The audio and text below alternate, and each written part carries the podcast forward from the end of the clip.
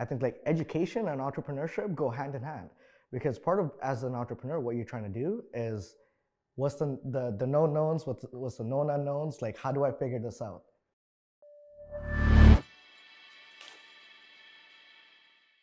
Hey guys, welcome to the BloomX episodes of 2020. Got a great lineup set up for you guys.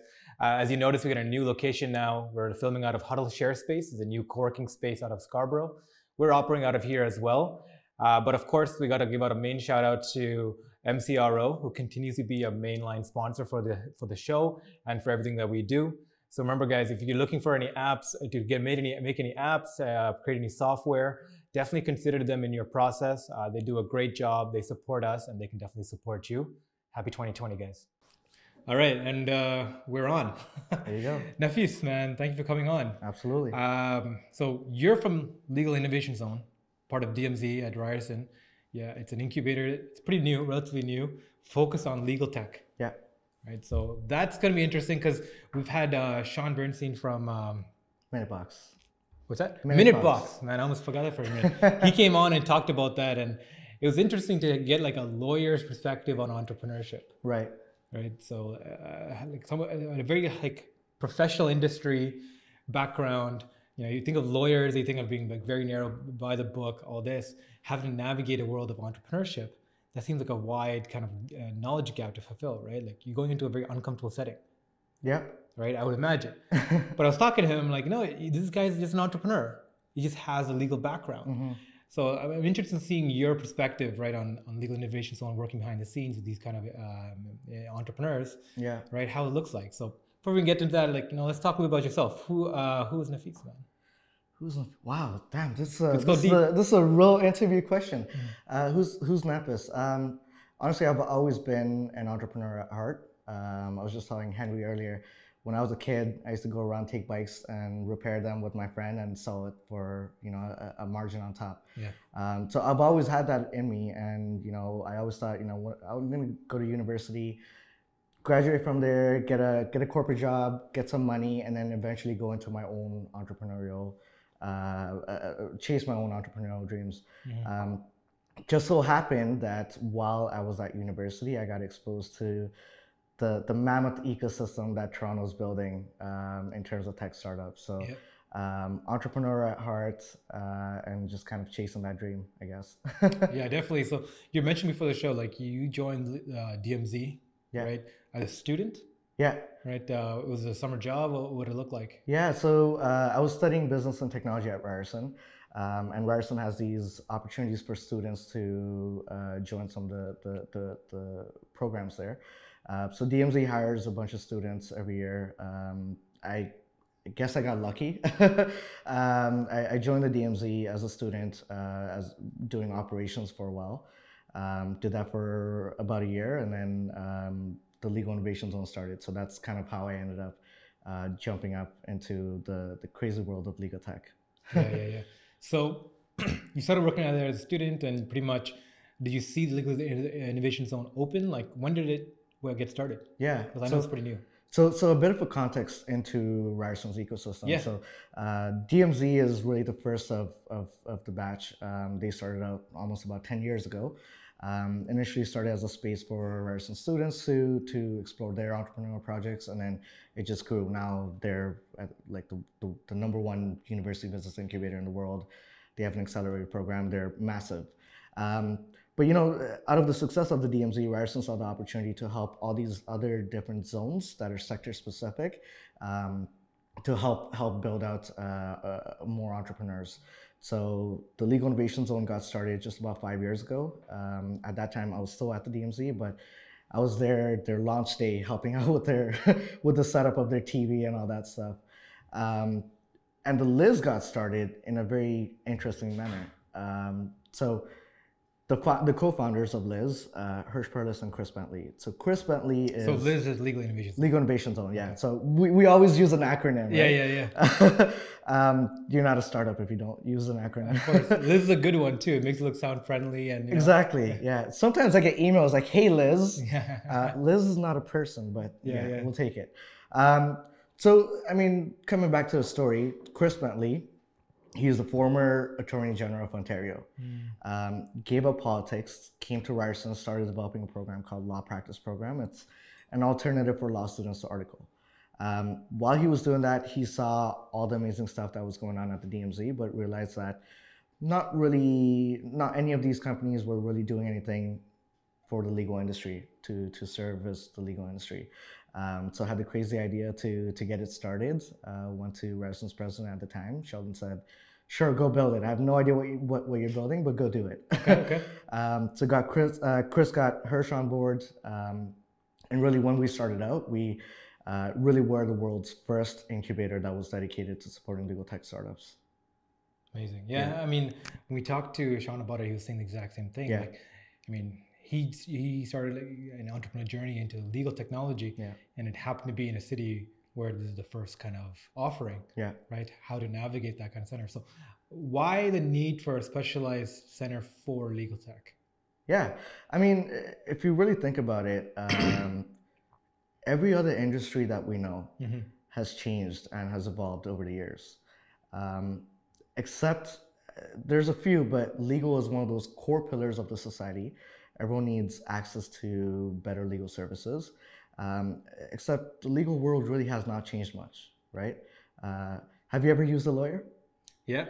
And how did you feel about having to call a lawyer and having to go through that process? I mean, the, I think the hardest problem was figuring out the right lawyer and figuring out you know what to even ask them. Cause right. The biggest problem is like you don't know that industry at all. You don't right. know what to look for. Right. Like how do you qualify if someone's the right person to serve you if you don't right. know them? But and now let me compare that. How do you feel about going to bank or like using a bank app? I mean, super comfortable because I use that. Comes just like that, right? Yeah. Um, so why is it that we, we could? Banking is a pretty complex industry, but why is it that it's become so easy for the consumer to to grab a hold of? Um, versus legal, which is one of the core pillars of our society, is still very far out, out of their reach, mm-hmm. right? So one of our core things was how do we drive innovation in the sector? And on top of that, how do we really create a focus on the consumer? Um, now, we have a unique approach to this. Uh, when we say consumer, it really could be regular folks like you and I.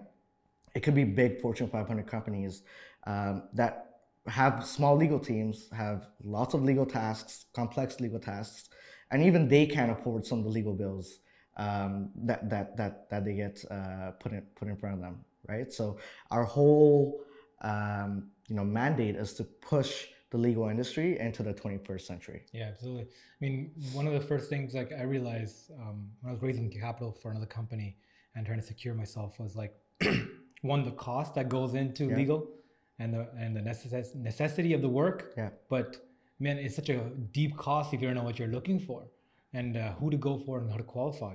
But like one of the things I realized, learned from that, I was talking to lawyers, and it's like the average cost to defend a lawsuit, especially for a business, right, is about thirty thousand dollars. Yeah, Average, yeah, right? You could easily spend two hundred thousand dollars defending yourself. easily.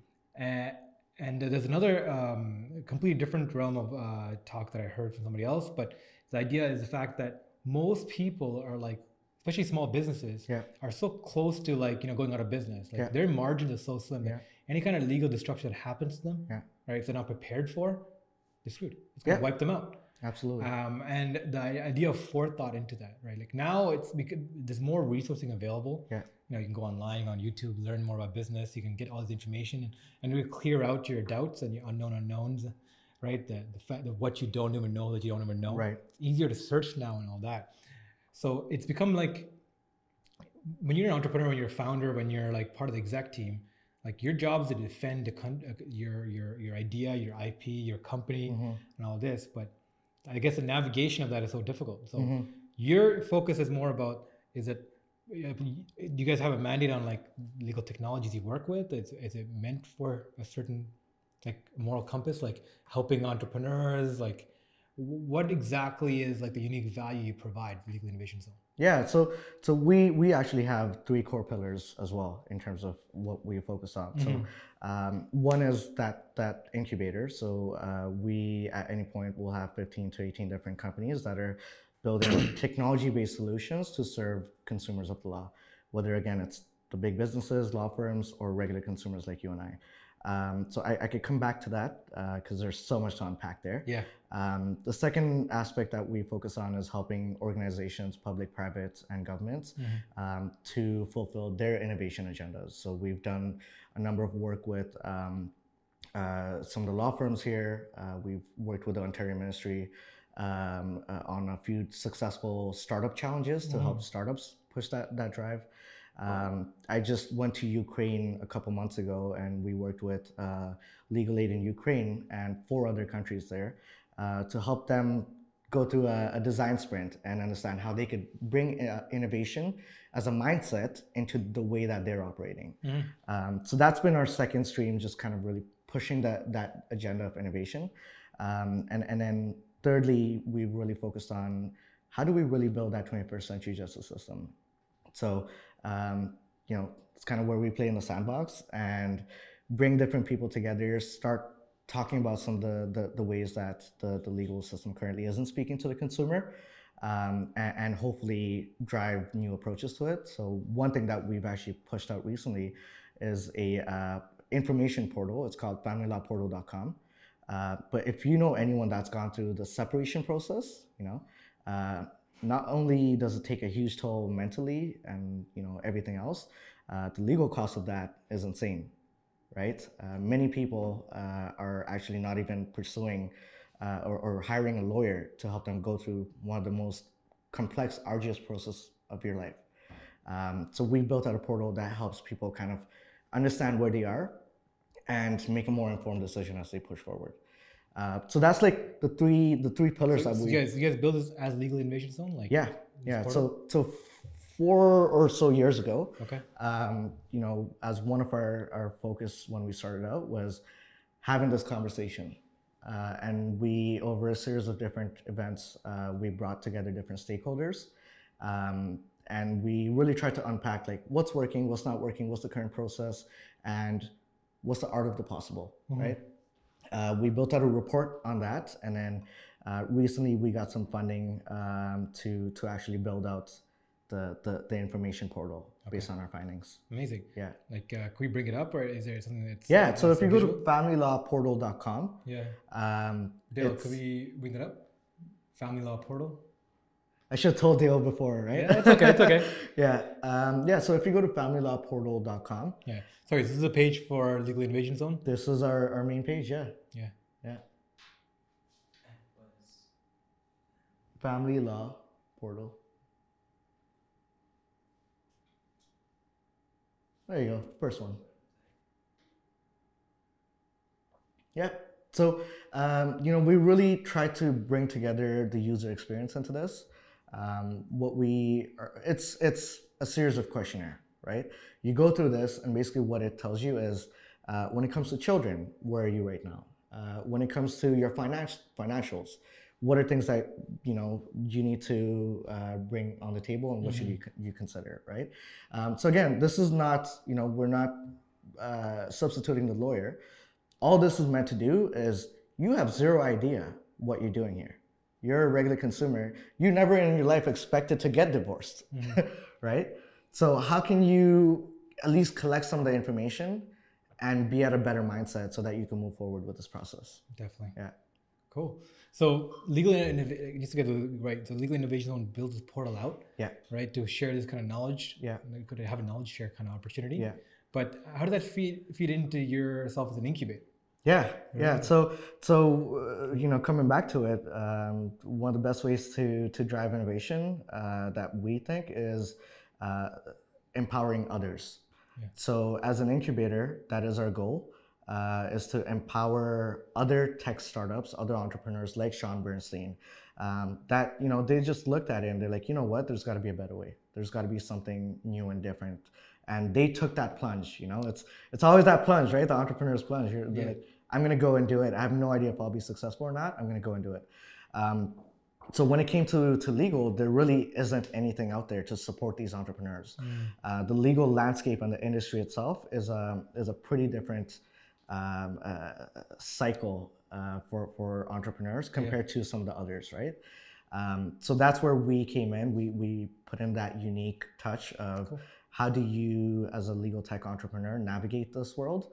Um, still, you still have the same struggles as other entrepreneurs, but there are different layers that that that, that so get added. how on. do you qualify a, like a legal tech company? Like, what defines you as a legal tech company? You know, do they have to be a lawyer to be a legal tech Yeah. founder? Like, like, what are the qualifications? Uh, you don't have to be a lawyer. Yeah. Uh, you, frankly, what we're looking for is is it a, a validated idea? Mm. Um, is the problem uh, a real problem, Mm. right? And as a solution, are you really bringing something unique and different? Um, I don't want you to b- bring me a, a, a blue car painted red and call it new and different, Yeah. right? Uh, is it really changing the way that that this problem is currently being solved? Um, and the other aspect of it is we, we care a lot about our community. Um, so we are looking for founders that can add to the community, that are driven, that will uh, push for their, their company. Because I could say all I want, but you as an entrepreneur have to pursue it, right? You have to action this out. So can you do it as an entrepreneur? Um, and will you also give back to the community? Because that's like one of the most uh, crucial part about about our incubator. Um, if you have an amazing idea, but you're a terrible entrepreneur, like you're a bad you're a bad seed, uh, I don't want you spreading that in my in my community, right? Um, so so that's those are some of the qualifying factors. Um, we take companies at slight, slightly earlier stage, so they go from uh, product development, uh, early product development, up to market uh, uh, market readiness. Um, but in fact, So they graduate when they launch their, their product. yeah, so so uh, we we guide them through that entire process because every company is at a different stage. Uh, we do more of a bespoke um, service with them, right? Um, so whether you're at a stage your your your sales and marketing that's like your core focus, we will work with them differently versus someone that's you know six months earlier and and you're developing out your product. Well, there's a different way that we will work with you at that stage, right? Uh, but the goal is to get them out there into the market or you know, you've gone through this and you either need to pivot or you need to stop Yeah, yeah. yeah. because not every idea will make it out, right? So I'd rather work with you and accelerate that process and really give you the feedback that you need to to make those decisions. Absolutely. So, what about your particular role? Like, what's your role in this process? What do you, what, what do you do? Uh, it's interesting. I can never really uh, You kind of just jumping. wear a bunch of different hats. Yeah. Um, so It's almost like a startup amongst itself. right? Absolutely, yeah. I, I always say it. I used to joke like we're a startup for startups. um, so initially started out uh, as you know doing a lot of the operational stuff. So got the zone started on that, um, and then uh, really started working with the startups, and that's where I found my love. uh, being able to work with these different founders and help them navigate this process. Uh, and really do the, the troubleshoot, the problem solving, um, it, it, it just brings me joy. Yeah, yeah. Um, so a lot of my work is also focused on building up programs for our companies, connecting them with the community, our, our mentors, uh, and really supporting one-on-one the, the founders. Cool. Yeah. So, what do you feel about your personal journey? Like, I mean, did you ever find yourself like thinking, like, how do I end up here? Like, you know, like, Every day. yeah. Because the way you seem like, eh, you know, you, you as a student, you came across this cool opportunity to be part of an incubator, and you got pulled into that kind of world, right? Like, did you know about this whole kind of incubation process before, like incubators in general, um, startups? Like, what was your knowledge base beforehand? Zero idea. Yeah. Um, I was. I like to consider myself a student of like the business world. Um, so I've always been really into business. Um, as I was saying, like I was entrepreneurial. Uh, just never really called myself an entrepreneur, right? So it's figuring out different ways to make money and and you know get through it. Um, when I got when I started working at the DMZ, that's when like you know it just changed, right? I looked at the world around me. I was like, this is insane. You have 80 different companies in the space, like all entrepreneurs. Everyone's like-minded. They're trying to do something new and different, and they're taking these risks. Um, how are you doing this? Yeah. right? And the more I got into it, the deeper I got into it, the more I fell in love with it. Okay. Yeah. Okay. I mean, can you share that a little bit more? Like, uh, what do you love about it? Like, what do you, what do you to do? You know, you know what's meeting new people, meeting these founders, these companies, yeah, like working these projects? Like, I, I, what I love is um, the connection that you can make with another person that's trying to do something absolutely crazy, right? Like I say absolutely crazy. It's it's more common now, right? But like, think about it. You're gonna give up your life and savings and steady income to pursue a startup. Yeah. That sounds insane to all of our parents. And I think we both come from immigrant parents. Like, can Yeah. you, when you first went and told your parents that you're going to be an entrepreneur, what was their response? They're like, what do you what do you mean? What are you doing? This is not why we came to this country for. Yeah. Yeah. Lawyer, doctor, engineer. Of course. What, what happened, right? yeah. yeah. Um, so that's the thing. Which right? one did they want you to be? All three. All three. They're like, pick one or yeah. like, depending who you're talking to. yeah, yeah. um, but they were also very supportive of me, right? Um, and and I'm sure they were of you. Um, but that's what I love about it. Like I could I could be that that sounding board to someone. I could be that that sense of support to someone uh, and help them. You know, whatever it is. Like if today your problem is I need to deal with a team member uh, and get them up to to speed with what what we're doing, or like I need to raise funding and I have two weeks of runway left, right? Um, just working with that individual and helping them navigate this process Mm-hmm. keeps me on edge, and and I would never give anything up for that. Absolutely. Um, yeah. Like now that you've seen how like innovation works and all this stuff, like would you start your own startup? Like yeah, any industry? Like you have any thoughts about that? Yeah. I mean, uh, there's there's some ideas that that I'm brewing up. Um, something that I've started doing is uh, uh, consulting. Um, so I was trained in design thinking. So uh, I work a lot on building out different kind of programming and workshops around that. Um, I do a lot of it for free, actually. Yeah. Just my buddy calls me up, hey, this is what I'm working on. I, I get my post-its and, and whiteboard ready, and I'm like, okay, we're gonna spend the next three hours working on this. So uh, I've started working on that. Um, the other thing that I'm exploring right now is how do you how do you empower individuals um, to actually solve these complex problems, but do it in a more structured manner. Okay. So, um, you know, how can you as an entrepreneur with zero knowledge get access to all this different knowledge, right? And how can you really get the right level of guidance at different stages of your of your your journey? Yeah. Um, so this is something that I'm just playing with in my head right now. I'm like, there, if you look at my, my whiteboard, uh, it will look crazy. um, but I think eventually that's that's the, the area that I, I'm I'm leaning towards, like figuring out how can you build a platform that everyone can see, um, and, and be able to use to help them, and it's it's like empowerment at its core. Yeah. So what does empowerment look like to you? Like what does that what does that mean? Like abilities, is access to opportunity? Um, like Yeah, I mean, it, it depends, right? Um, if you look at minority individuals, empowerment looks very different to someone that maybe has access to a lot more just because of uh, where they went to school or how they grew up and whatnot, right? Um, so to me, empowerment is this individual can they look within themselves and say, yes, I can do this, and these are the tools that I have to do this, or this is how I obtain these tools, right? So empowerment to me starts really from the core of the person, and can you help them first take off that that yes, I could do this, right? The second stage of, of empowerment is do you have the resources available to you, right? Um, so that is very crucial because even though this person may be very driven and want to pursue it, um, if they don't have the right level of resources, if it's not a playing uh, a- level playing field for them, it becomes a very different journey, right? So that second stage of empowerment to me is can you make a level level playing field for everyone, have the right level of resources available so that they could pursue it. Amazing, amazing, man. Like one of the things like I really appreciate like of where you are at right now is because I mean you you grew up in Scarborough. I grew up in Scarborough. Most of us did as well. Yeah. We're right now filming out of Scarborough. Yeah, Right. Like one of the things that really galvanized me is the fact that how underserved as a community Scarborough was for the Yeah. longest time. Now it's like kind of catching up. yeah, And it's it's that kind of negative uh, kind of stereotype still kind of pervades the area yeah, right? Like one of the reasons we love Huddle Share Space where we're at right now filming.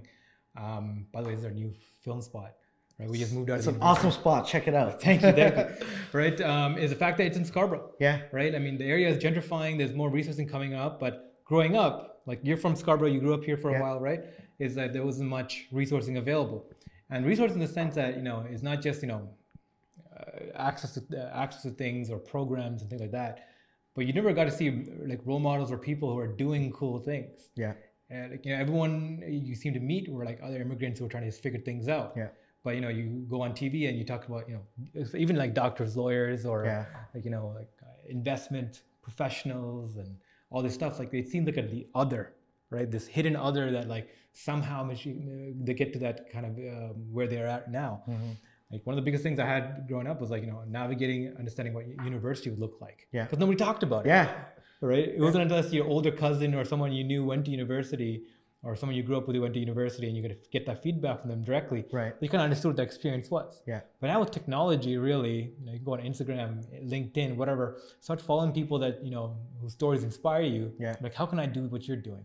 How can I learn from this, right? Learning is so, becomes so libertized, right? Yeah. Like, and um, like one of the things I really enjoy is like how much information is out there, so freely available hmm right like now almost all my like my dead time like when i'm driving or just like doing something on the side. Like i'm always listening to podcasts. I'm listening to like uh, youtube because the wealth of information that's out there right? But one of the things like I, I like i feel that this generation is so blessed with it's growing up with that. Like have you ever seen those like youtube clips where like there'd be like a two-year-old talking to alexa? Yeah. and go up and like just randomly like they were playing and like look up and like alexa why is the sky, why is the, the sky blue? Yeah. just have a random curiosity. Yeah. and it'll get an actual answer Yeah. whereas for the most of human history a kid like that will mostly told, be told like you know like, shut up leave, Yeah. leave me alone Yeah. right mom dad's busy whatever right um, but you get that kind of information back Mm-hmm. backflow right one of the things i'm really interested in is how that's changing us as a culture Hmm. right now that information is becoming more and more available um, and we see this now with a lot of universities, right? Mhm. Universities' entire business model used to be these garden walls, right? Like walled gardens, where it's like, oh, look, we create all this research, we create all this wealth, we have, we're, we're, we're an institution of knowledge. hmm Here's the wall, pay us to get in. You get in, we give this paper that gives that validates everything that we have built, this entire um, brand of as a knowledge leader gets transferred to you, hmm right? That's what a degree was meant to be, right? Yeah. you're like a, it's a pay for play kind of interaction. Yeah. But now, like it used to be like you know, if you can't afford it, you're not gonna get it, or if you if you aren't smart enough to get the scholarship, you won't get it. But now universities are putting up their entire lecture series on YouTube, hmm right? Like Virginia Law School, like I, I was blown away by this, has most of their law program on YouTube. And um, like so, like now the university is actually talking about this, but in an Indian institution, right? Now that like you can't because technology, you can't put up these walled gardens anymore, putting up paywalls, right? What does that look like hmm for the knowledge share, right? But I'm also interested in what's the, how that's changing culture in general when knowledge becomes so so open and free, right? Like you, anyone can learn anything and move into different kind of paths very easily, right? What does that do for people, right? Like uh, I mean, especially if you're a hustler growing up, Mhm. right? And you're like, okay, I want to do this, or Yeah.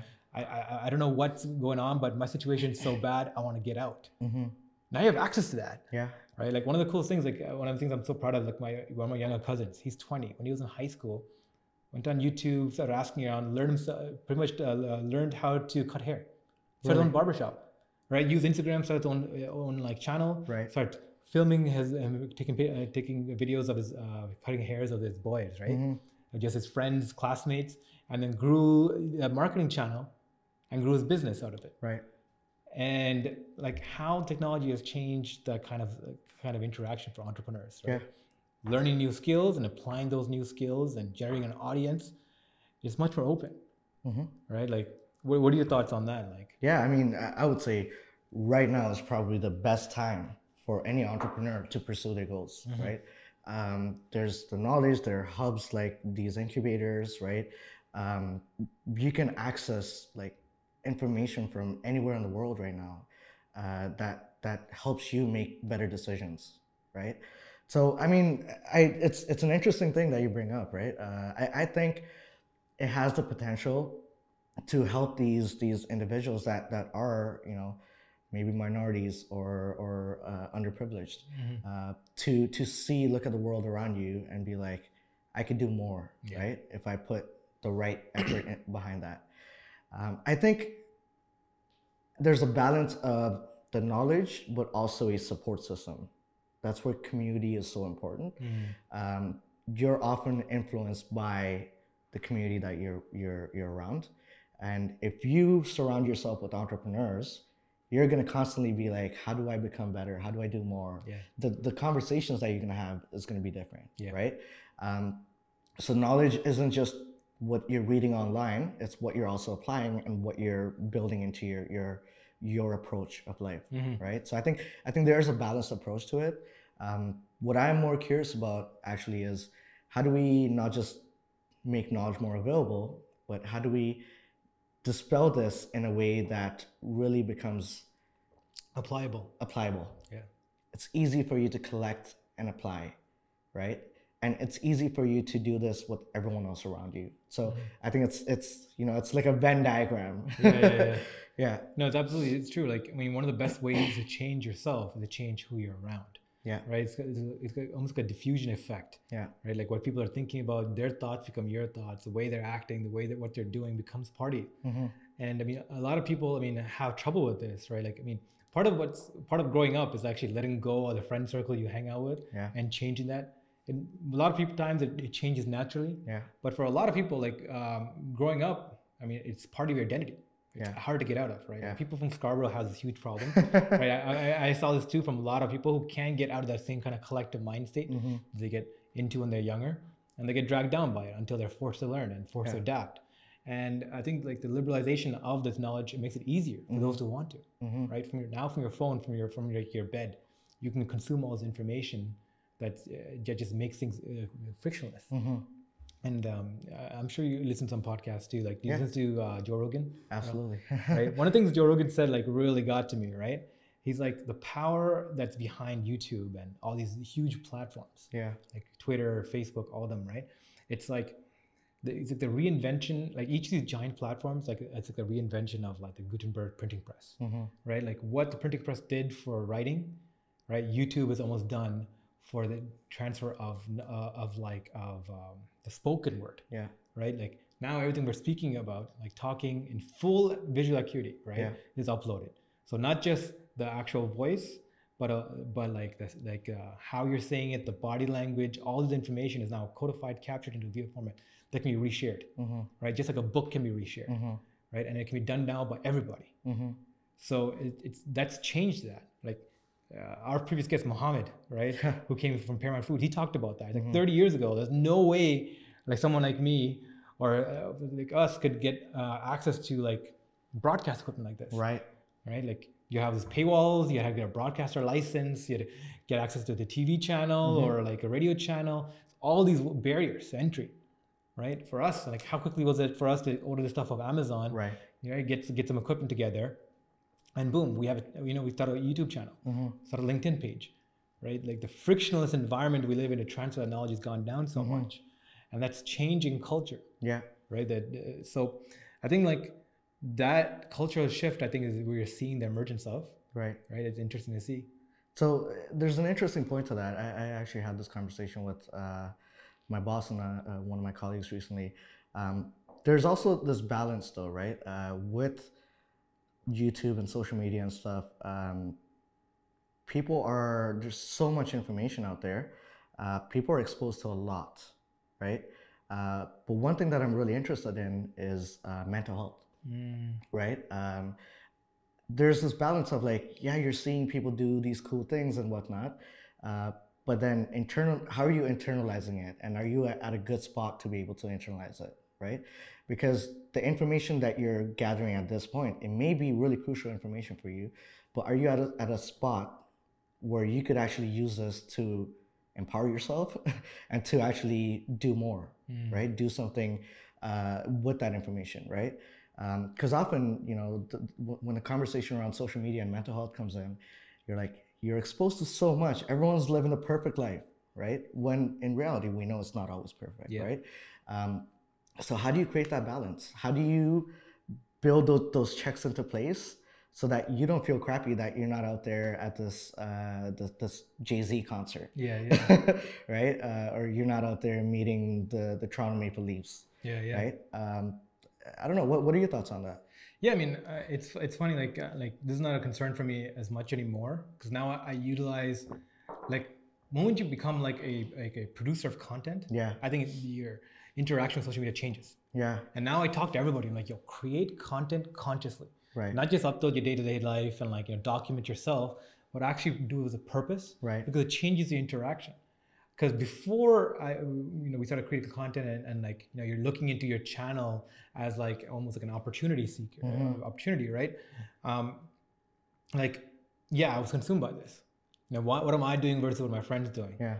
What am I doing versus like you know this person's doing. You start comparing people within your career, people you grew up with, people when you graduating class, Yeah. right? Like you know, like you, you look at that, and I think that's a great problem uh, to, to to to focus on.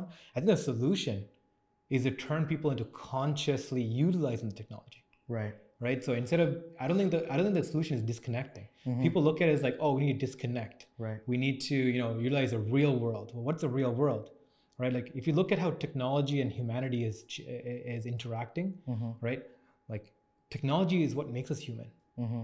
if it wasn't for fire like when fire got uh, invented it changed us Mhm. we lost the ability to eat un, un uh, uh, like uncooked meat Mhm. right it made us more nutrient rich and our diet's more nutrient rich it changed us Mhm. right where like if you look at those old pictures from the, from the 60s people in the subway right, Right. they're all reading the newspaper They were all reading the newspaper. right? Yeah. Ignoring each other, Yeah. and you look at it, it's like the technology just brings out what's what's human in us, our Right. nature, and just it becomes it changes us. Yeah. So technology actually changes us. So it's not that we're human and technology is change, uh, taking us somewhere else. It, it works in parallel, Right. right? So our culture becomes ingrained to it. Yeah. So I think like the major thing is that we're changing. What what it is to mean be human is changing. Right. And one of my main uh, worries is like the connected class Mhm. right? If you have access to a smartphone, if you're part of the 1.6 billion, I think more than that now, Yeah. close to 2 billion people that are now connected through mobile devices Yeah. to each other through through platforms and through the internet, right? You're almost like a different species Yeah. than someone who's not, because you have access to such a such a knowledge, like a like a sorry, a pool of knowledge Yeah. and access to uh, information and people that you're different, Mhm. right, than someone who's not Mhm. right? Like whether it It really is a privilege. right? It is. It is. Yeah. Right. So I think I'm really interested in the idea of this, like of like access to the internet Yeah. being a human rights concern, Yeah. right? It being a necessity because, like, what happens uh, next, Yeah. right? Like we're already talking about that, like how technologies can be utilized to, like, in a dystopian future, create make the privileged class even greater, and Mm-hmm. you know, increase the disparity gap between like the haves and have-nots Mhm. um, how it can be utilized ag- against uh, the humanity in general, right? And again, Joe Rogan talks a lot about this. We're seeing the uh, potential emergence of two different classes of humans: Mhm. the one where technology works for, and one technology works against. Yeah. So it's like almost like an idea of like imperialism, a new type of imperialism Right. using technology is, is, is, is, is coming apparent. And I think like the main thing about the future, especially the future of work and all this, is getting people to become utilizers of technology Mhm. rather than being used by technology. Right. Um, and the way like you, that. you know, and the way we do that is to get people to engage technology with a purpose Right. right? And one of the things I really like, uh, I talk about it now every episode, almost every episode now. Is the founder of Angel has talked about this, and it's, it's really pushed me in, into that kind of the mindset. Yeah. Is that technology is making us more independent. It's almost like we're reversing the culture. Mhm. Whereas 19th century, 20th century, we were we were all chasing to join these big companies, get a government job, like join, become a cog in the machine, and it'll feed us Yeah. because we have the income coming in it's stable you stay there for like 30 40 years right you move up progressively over, over time right? And it gives you insurance and all these different things. Yeah. all these benefits come out of it right? But now technology is making us more independent. It's like you have your own farm. You're in charge of you know hunting for yourself and your family gathering for your family family right? Producing for your family unit you're becoming more independent. Mhm. technology is like reconnecting us making us more independent. So even now, when you're pursuing a, a career, you know, you become like a contract worker, more likely than being an employee. You work on a per contract basis Yeah. amongst yourselves. Even government emplo- uh, government workers, they work on a contract basis within multiple government agencies. You know, they transfer month to month within the, within the larger ecosystem, Mhm. right? So that stability has gone, and it made us more independent right so in such a world like what i want what i what i what i like is institutions and and platforms and marketplaces opening up Mhm. that fosters this kind of environment where technology is enabling you to hunt better Yeah. right for for resources Yeah. right so uh, instead of you being like a, a, a tool being utilized, technology is driving you. Hey, buy it, buy this car, mm-hmm. buy this product, buy this thing. Like it's making you into this into the consumer's slave. It makes you a producer, mm-hmm. right? Like a pro consumer. You both consume and you produce. You're you're using this technology as a way to get your story out there, to get your influence out there, to build smart, uh, build your like your uh, build an audience for yourself, mm-hmm. or to you know sell a product or service, or build a product or service, or get the knowledge you need. Right, you're utilizing this thing as a, for a purpose. Mm-hmm. So I think the next level of education, how education needs to change, is a way for, from changing people from like a consumer's culture, mm-hmm. right, where like you're being trained to be a part of a machine, part of part of a machine, to be like, oh, how can you be independent? Right. right? I think we need to change our institutions to be like focus on people independent units that we benefit from individuals pursuing creative habits. You know, finding out what makes them unique and focusing on that. We have multitude of people for doing that. Like that's worth more for us as a society, Yeah. right? So I mean, I- love it. So some key words that you said, you know, like being consciously aware, right? Uh, when it comes to education, I like I have lots of thoughts on it, and, and not everyone may agree with it. Uh, I, I I do agree with you. I, I think education has to change, right? Um, there's more to experiential learning that we still haven't uncovered. And we've started talking about it right? Many schools have started doing it. Ryerson uh, giving credit to them like they really haven't have built that into their their their uh, core spirit right? Um, but every student they they process things differently. Every student you know they, they go through life with with different um, mindsets right? Um, i was never the the best student. Um, i knew i wasn't dumb. Yeah. um, but you know i was just like yeah but like i'm more curious about this Yeah. right? Why don't you tell me about this? But in the the natural standardized way of education as it is right now you know when you start asking these questions you're like oh this kid's a troublemaker Yeah, yeah. Right? Calm Oh, down, you know, like do I re- do I really have to deal with this for a whole semester, right? Uh, but like teachers, teachers do do have a very hard job. I, I think um, they are they, they they are very crucial to to the generation that that's getting built, right? Uh, and there's some awesome teachers out there. There's some awesome institutions out there. But I also think the way we think about education should be different. You know, I think there's a bit of innovation that needs to come to education. Um, how do you help every single individual in their own personalized manner, right? Uh, obviously, funding cuts don't help with, with this stuff, uh, and cutting resources around this doesn't help. But when you start talking about this, when you start thinking about every person is, is their own individual, they have their own curiosity. Um, if I am teaching someone, that's actually exactly what I do when I when I teach. I'm I'm trying to figure out what this person is curious about and how can I help them get to to that that way of learning. Yeah. I'm not going to give you the answer, but how can I help you find the path to that answer, right?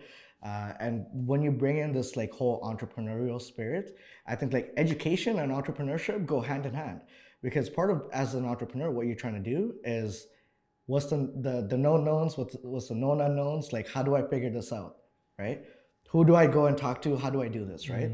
So again, that empowerment. I think uh, as educators, as teachers, as as whoever you are trying to help someone go to education, um, how can you empower that individual? And I think I agree with you. I think institutions need to change the, the way that we look at it or the way that we approach it. Absolutely.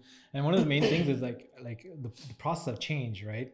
Like we think uh, like our institutions are not as nimble or agile as anywhere we need it to be at this point. And part of the reason is because like like how much um, like uh, industry is uh, the, actual um, the private industries have influenced our public infrastructure, right? So like the modern schools were modernized, right, by like uh, the the manufacturing industry, Right. right? When cars were re- becoming mass produced, so mass production was the the third industrial wave. Yeah. And during the third industrial wave, when mass production and all these factory work became like possible, and like Henry Ford and like funded by um, uh, Wall Street, Yeah. right? The the money between Wall Street and and the, and the manufacturing companies together went into education to change the schools from the old school British way of teaching to a more modernized way of of, of being a like a separating tool Right. right? Your grades define you know where you end up eh, end up in, in the job force, mm-hmm. right? people who getting the A's and the B's become like the, ma- the middle managers, mm-hmm. and people who are underneath that become the workers. Yeah. Right, blue collar versus white collar, and amongst them, a select few uh, will end up going to university. Will become like the top tier executives. Mm-hmm. Right, this big like the education became like the filtering of the wide set uh, of people. That's became that's when it became like institutionalized. Like everyone has to go to school. Right, the highest amount of uh, population in in schools came to be. Right, became more widespread and nationalized. So just like that, I think we're right now at the fourth industrial revolution. Yeah. Right, the starting of the computer age, like the Yeah. actual full-out digital age, right, where AI, and machine learning, all these things are popping off. And with this change of progress, what I'm interested in seeing is what are the key industry leaders going to come together to affect this change, Mm-hmm. right? Who's going to realize that you know what, change, putting some resources aside to change how education is done, how our Yeah. public infrastructure is done, just like it was done the last wave, the last time around, and the time before that, right? Who are the leaders who are going to come forward and what their game plan would be, Mm-hmm. and it changes infrastructure, right? Because it all feeds into each other. If we don't have the the workplace of of the future, where our industry is going to suffer, Mm-hmm. right? And you know, like when you talk about that change, right? Um, it really starts with one simple thing. Um, often when we're talking about innovation, people associate it with technology, right? Frankly, innovation is, is mindset. You're, you're, you're looking at this problem in a different way and you're trying to work around it, right? Mm-hmm. You're like, I'm going to do this different and see how it works out. So when it, when it comes to change, it is that mindset, right? How do we democratize the way that people look at change and change their mindset, mm. right? And you can do that now because of technology. So technology is a tool that allows you to, to spread the information. Yeah. But these leaders, I'm, I'm very curious in figuring out like how do these leaders perceive change? Um, and the other interesting question is, are they doing this from a moral compass? Like, do they have a moral compass built into it, or are they trying to lead change that, you know, leads to their self-interest? Yeah. right? Yeah. I think there's a balance, right? Um, so, yeah, I mean, I wonder how many leaders are actually driving driving that forward. Um, when you have these conversations on a grassroots level, um, it always makes sense, right? But when you try to implement it on a much bigger scale, Yeah. like how do you scale this? Yeah. How do you scale this? I mean, absolutely. That's the issue, right? Like, who's going to be the galvanizing force behind this, Yeah. right?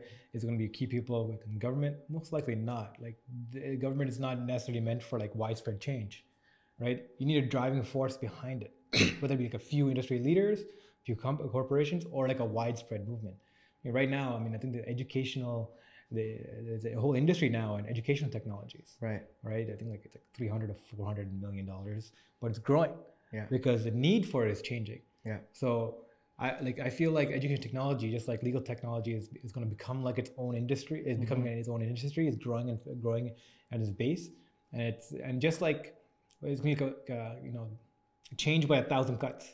Right. All these small companies coming in, SaaS tools coming in, right? Um, uh, coming in and enabling different features and functionalities that change education how it is. Yeah. And change it. There's another com- there's a company that um, we're gonna have on the podcast called Knowledgehook Mm-hmm. again a toronto-based scarborough-based actually company Mm-hmm. right and um, the way they do it is uh, the, the founder travis ratnam he had a huge trouble with math when he was growing up Mm-hmm.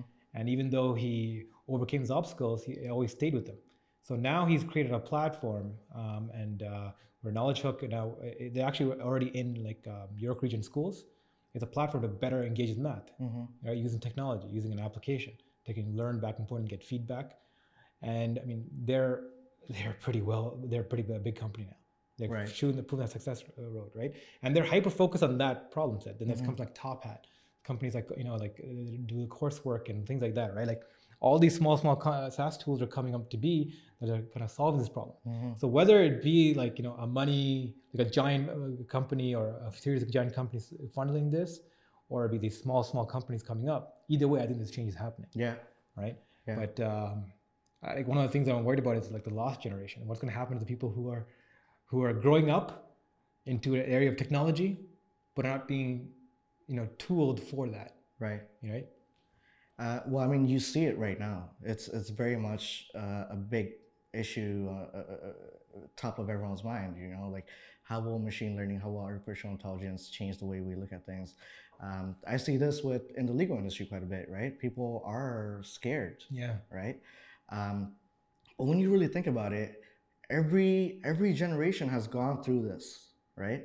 There are new things being being, being put out, and people are scared. They're like, "Yeah, it's gonna, I'm gonna lose my job," Yeah. and some jobs will be lost. But you know, it's the way you look at it, right? Like, do I do I see that as an opportunity, or do I see that as, "Oh my God, I'm gonna do everything to like Mm. stop this," even though you can't, Yeah. right?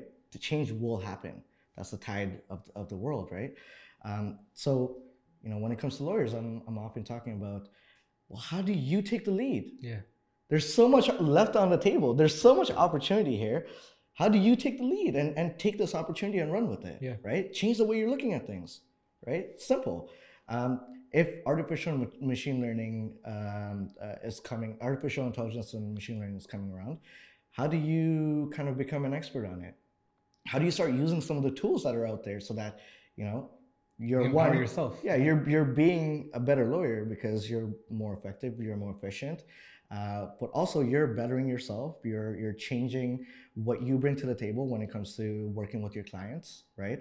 Um, and think about it 10 years down the road this will be the norm. Your clients will be asking for you to to use tools so that you could be, be better right?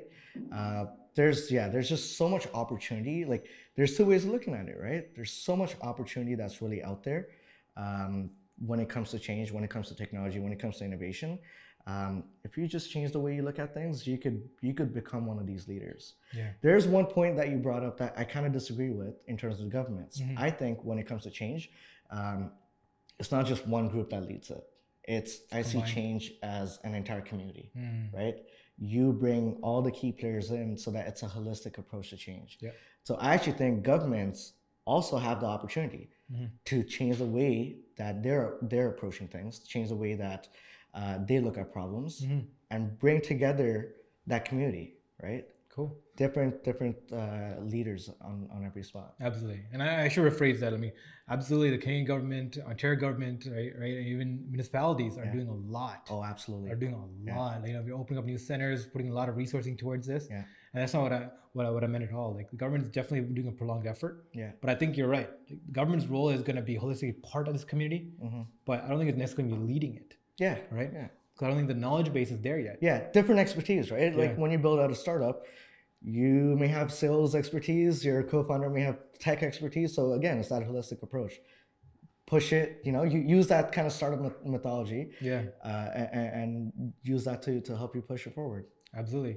I mean, any initiatives right now, like you, you would point out, being like helpful, like what does any kind of initiatives going on, uh, government-wise, uh, kind of funding support? Because I would imagine, like with legal tech, especially, right? Like one of the things that really g- got to me, like about like machine learning and like um, what the disruption is going to have for the workforce. Yeah. One of the identifiers was the legal industry hmm because it was such like a by the book, like so much, so much to be digitized kind of industry, Yeah. right? So I think like I think like about four or five years ago, I started hearing about this where it was like uh, ninety percent of a uh, first year lawyer, second year lawyer's job was articling, right? Going and finding references to a particular case that can be referenced to the actual case being submitted, right? Whether it be in in, in, in, corporate law or like criminal law, whatever it is, the most of the job was done in research. hmm Well, when one of the some of the first AI uh, algorithms came up, machine learning algorithms came up, I think it was like the Microsoft's platform. Well, this system could wipe away most of that job. It could be almost fully automated away because it can find it could do that kind of research work almost an automated fashion. hmm So the, it kind of uh, the lawyers were pointed at, at like the, the first field, really, to a giant field, hmm to be potentially automated away. But what ended up happening over the past five years were like these giant firms that kind of again put up these paywalls, like we're a big firm, pay us X amount of money for to get this end results. hmm What ended up happening is because the technology allowed for um, greater access for smaller teams to function hmm at a larger scale, being able, being able to get this research done, articling, and all this kind of, and uh, keeping their minute books and all those kind of things hmm right? In a lot of these large companies, the middle mid-tier lawyers or mid-tier professionals, uh, and not just accounting in, in, uh, in the legal t- t- uh, field, but accounting and all this stuff, Right. would leave Yeah. and create their own in- uh, mini firm, hmm right? And either be a competitor or be part of the older firm, doing Mhm. work that the old firm won't do or won't touch, but utilizing the credibility and utilizing the the knowledge gain from the, working within their organization hmm they would go out and create the firm. So we see this the, the, like not the downfall, but the almost slow collapse of these large companies and the growth of these smaller boutique firms Mm. that kind of work in conjunction with each other, right? But also a lot of a lot of like you know, pretty like relatively new professionals, Mm-hmm. only with three, four years, five years worth of work experience, Mm-hmm. are starting their own firms, Right. right? I mean, there are so many 25 year olds, 27 year olds in the city who have only had like four, to five years of professional experience in their professional industry. Mm-hmm.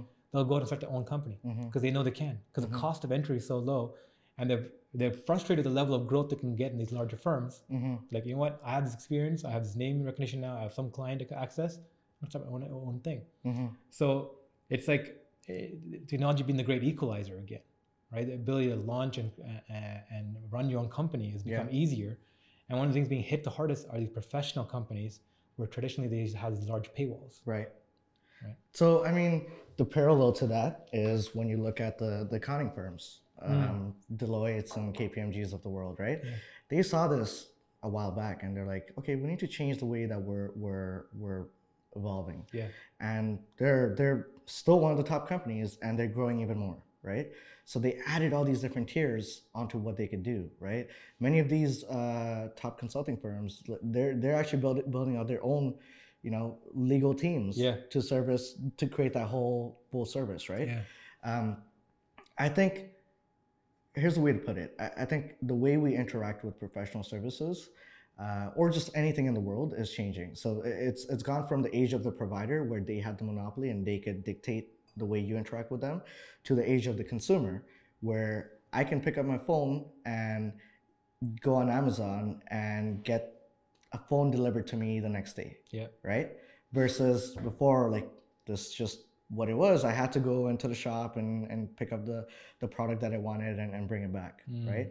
So when you think about the consumer, and this is why we're so consumer driven at, with, with the Legal Innovation Zone, um, how do you help the legal industry uh, look at it that way? And how do you help them actually bridge that gap, right?